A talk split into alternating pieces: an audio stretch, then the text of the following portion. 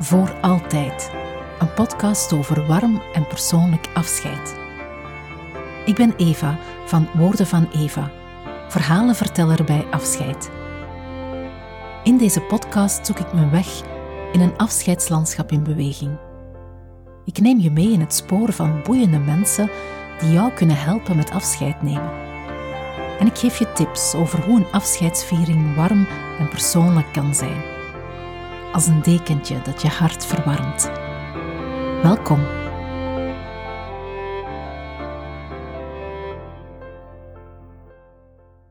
Hartelijk welkom in aflevering 9 van deze podcast.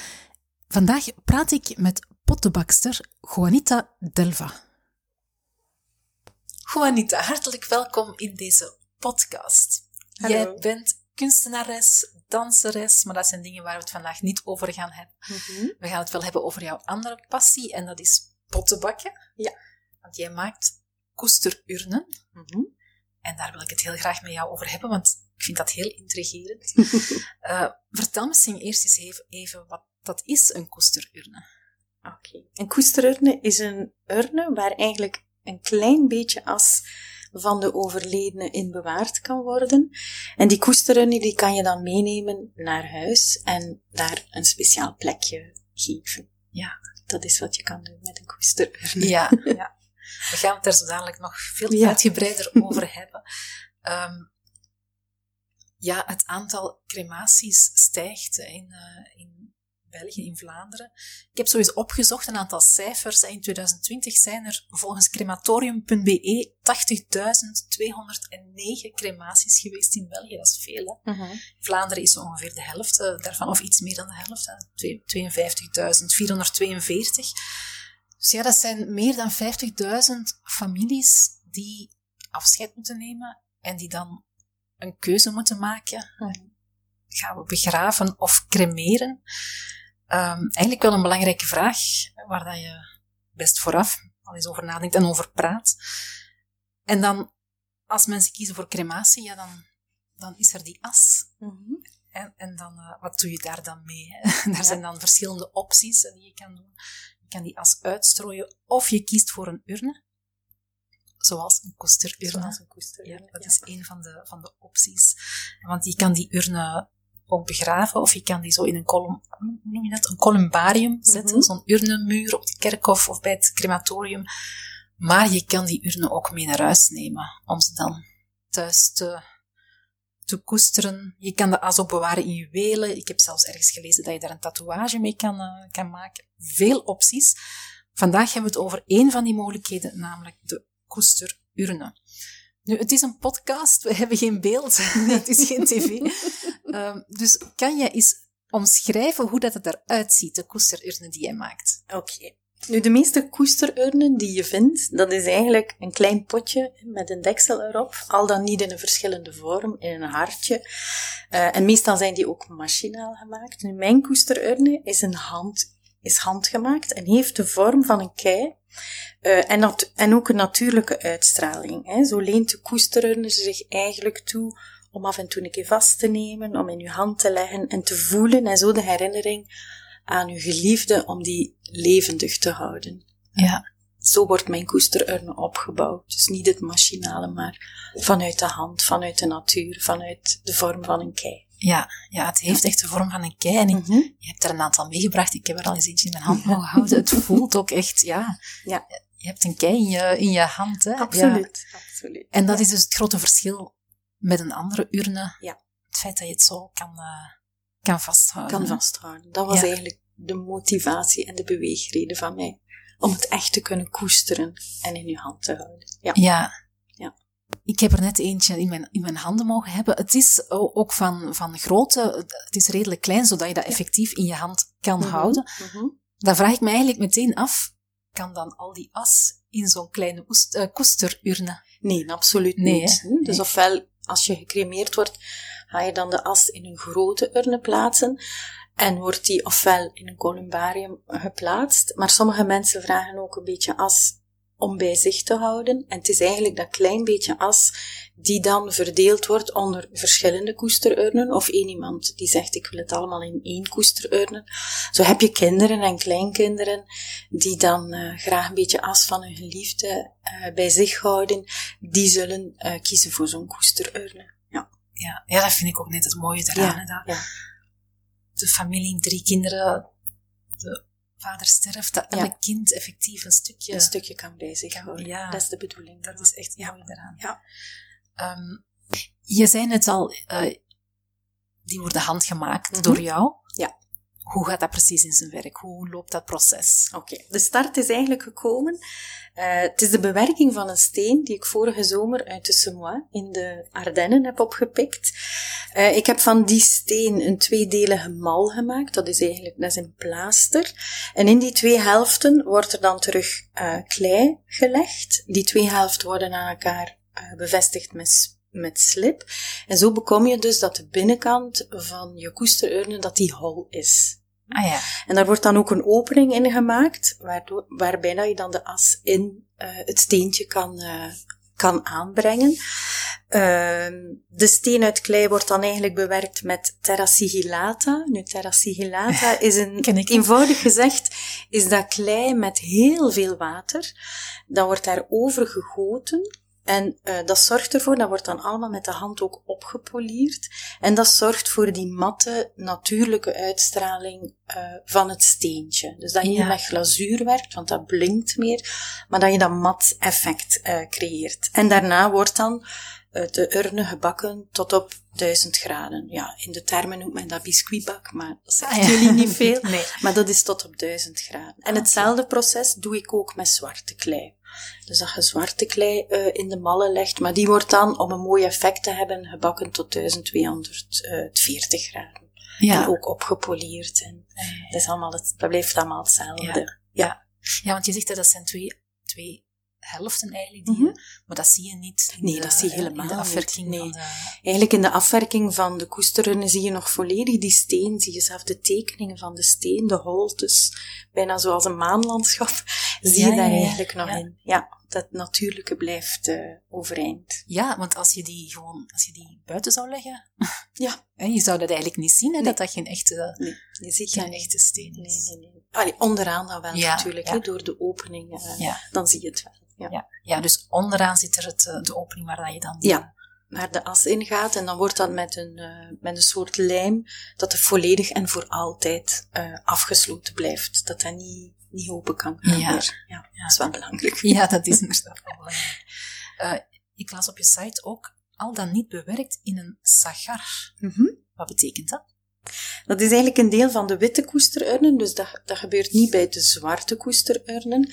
Die gaan uh, dan nog een tweede bakproces ondergaan en dat gebeurt in een sagar. En een sagar is een grote uh, pot gemaakt uit klei met een heel klein zuurstofgaatje in. En daar leg je dan hooi in, daar leg je stro in, daar leg je allerlei materialen in. En de witte koesterurnen, die worden dan afgedekt en die gaan terug in een bakproces van 950 graden. En daar is door de speling van de warmte van uw natuurlijke materialen, van uw hooi, van uw stro, krijg je dan een tekening op uh, de koesterurnen, maar die zal altijd uniek zijn. Afhankelijk van waar het ligt in uw sagar, van hoe hoog je gestookt hebt, hoeveel hooi dat erin zat, hoeveel mat ander materiaal, krijg je altijd een ander uh, effect. En het geeft zo een gevlamd uh, effect op de, ja. op de koesterurne. Ja. Wow. Ja. ja, dus wil dat dan zeggen dat geen enkele koesterurne gelijk is? Um, ik start wel met de mal, dus de witte koesterurnen, de zwarte zullen altijd hetzelfde ja. zijn, maar die in de Sahar niet. Nu, ja. ik maak ook een aantal grotere urnen, uh, niet groot genoeg voor volledig, maar een iets grotere. En die zullen altijd anders zijn, want die worden gedraaid uh, op de draaischijf. Dus ja, die hebben okay. altijd een andere, een andere vorm. Ja. ja. Stel dat er iemand... Uh er overlijdt iemand, mensen denken, oh, zo'n koesternurn, ik heb daar eens over gehoord. Ik mm -hmm.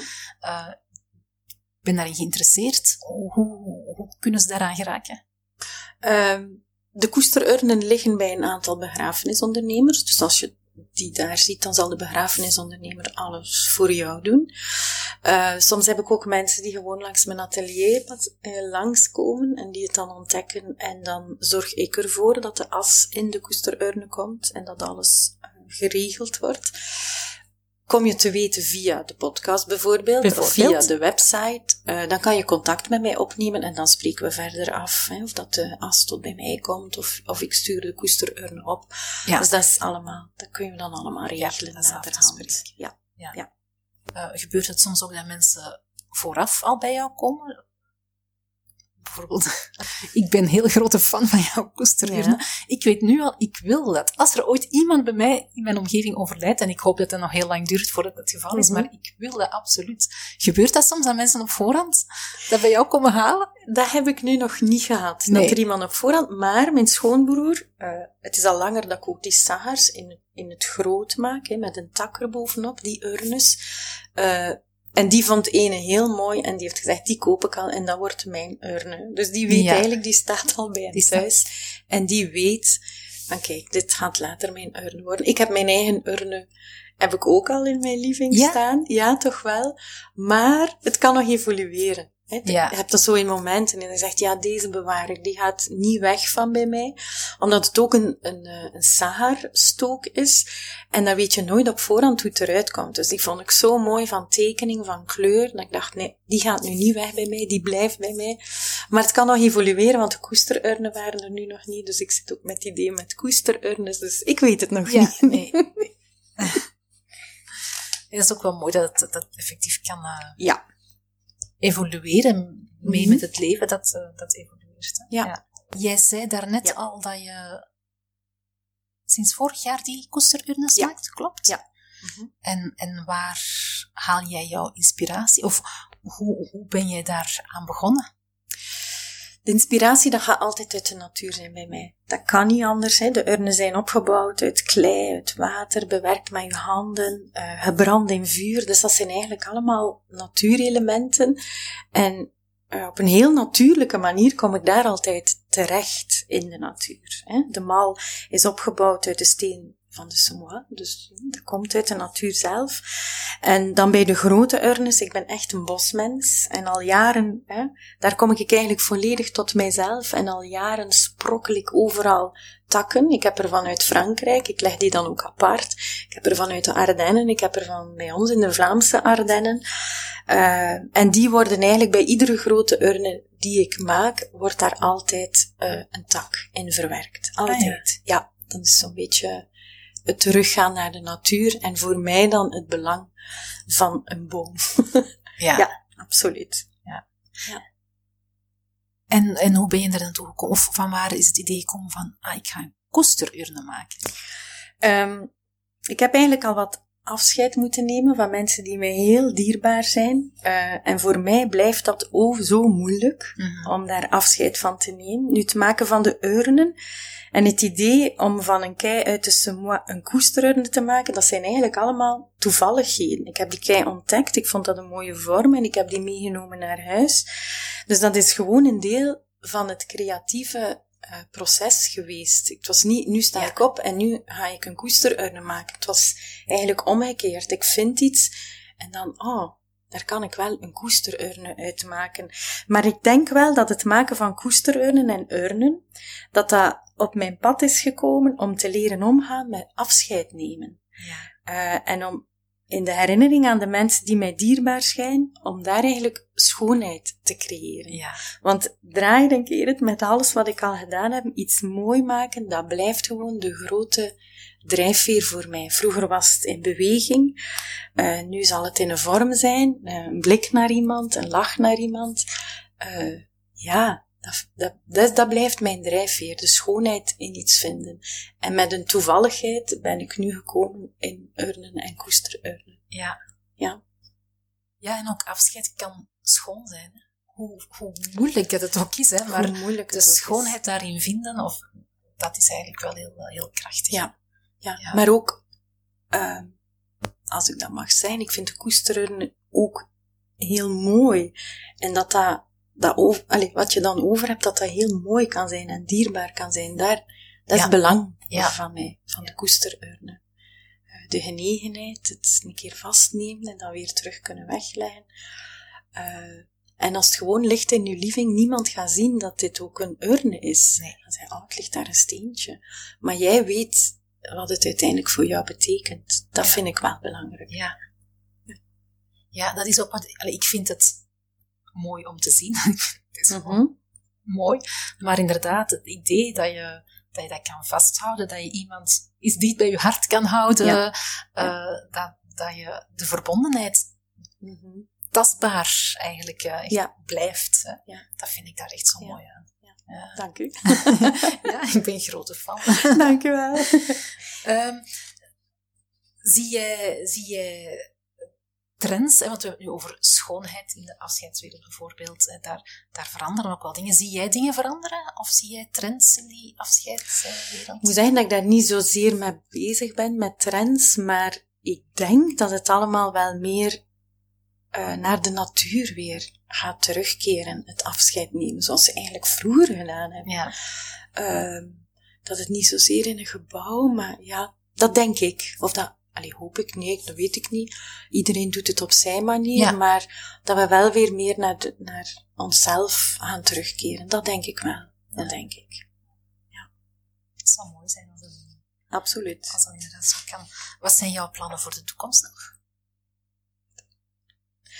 Uh, eigenlijk om mooie, zachte, natuurlijke vormen te blijven nemen als leidraad. Er zit nu niks in mijn hoofd dat ik denk, ja, dat wil ik nu nog doen. Ik zie wat er op mijn pad komt en dat vind ik net het spannende. Dat kan zijn dat ik iets tegenkom terug in de natuur en daar een inspiratie voor heb van, ja, daar wil ik iets mee maken. Uh, een urne of geen urne, dat ja. kan ook ja, ik sta, niet, ja, ik sta niet op en ik denk, nu ga ik dit doen, nu ga ik dat doen. We zien wel wat er op het pad komt en wat daar dan uh, uit evolueert. Ja. ja, heel hard vanuit je gevoel, denk ik. Ik hoop het. Ja. zeg, en het uh, mooiste compliment dat jij al kreeg over jouw koesterurne? Het is een klein verhaaltje. Okay. Uh, is een man die eigenlijk tijdens de coronawandelingen, wij wonen in de natuur, en plotseling hadden we bijna een boulevard van wandelaars, wat heel leuk was natuurlijk, langs ons huis. En dat was een man die toevallig langs mijn atelier voorbij wandelt en daar een glimp opneemt en, en een bezoekje brengt. En een aantal weken later, een drietal weken later, komt hij terug en, en vraagt hij om de as van zijn oma in uh, een zwarte koesterurne uh, te plaatsen. En hij hield van de puurheid eigenlijk van de koesterurne, zei hij. En die as van zijn oma, die had hij al vijf jaar bij zich. En hij zei, nu heb ik eindelijk gevonden waar ik de as van haar wil bewaren. En dat was even toch wel een heel emotioneel moment, omdat ik denk van ja, die mens heeft ook zo lang gezocht naar waar kan ik de as van mijn oma in bewaren? Wat vind ik een goed idee? En ja. Uh, ja, kijk, dat was toch een koester. Ja. Dus daar was ik wel heel erg van aangedaan. Ook van het verhaal die je dan krijgt van die man. Ja, ik vind dat heel mooi. Ja, heel mooi. Ja. Wow. mooi compliment voor jou. En, ja. En het geeft een fijn gevoel dat je iemand kan helpen. Absoluut. Ja, absoluut. Daar doen we het wel voor, uiteindelijk. Hè?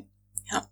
ja. Als er nu mensen zijn die luisteren en die zeggen, oh, zo'n koesterurne, ik ben daar wel... Uh, geïnteresseerd of, of ben benieuwd om dat eens te zien. Waar mhm. kunnen mensen terecht? Ze kunnen kijken naar de website. Ja, ja. Bij de begrafenisondernemers staan er ook allemaal op, die de koesterurne in hun bezit hebben. Of uh, je contacteert via mij. Dus de website is www. Ja, moeilijke naam. Juanita-Delva-Keramics.be. Dan heb je de volledige website. En als je slash urnen, dan kom je eigenlijk onmiddellijk uh, bij de urnen. En dan is er achteraan een pagina waar je een mailtje naar mij kunt sturen. Waar dan we dan verder afspreken om persoonlijk uh, ja. contact te nemen. Ja. ja.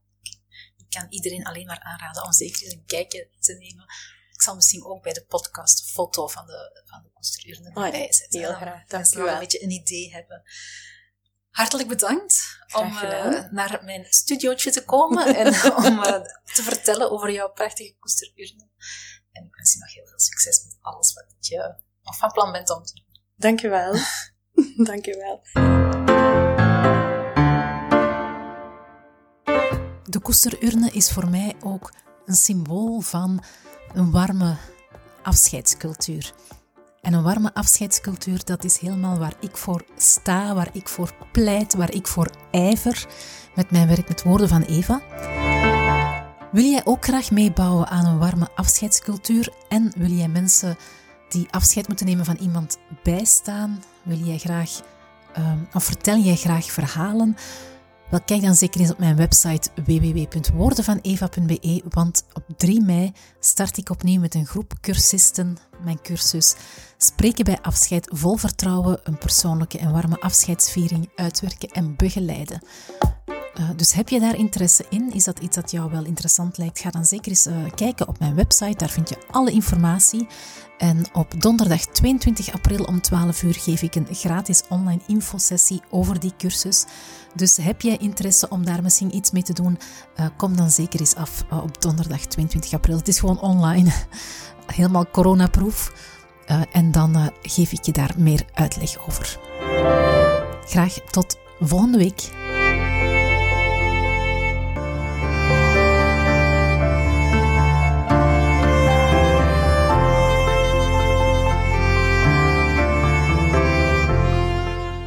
Je luisterde naar deze aflevering uit de podcastserie Voor Altijd.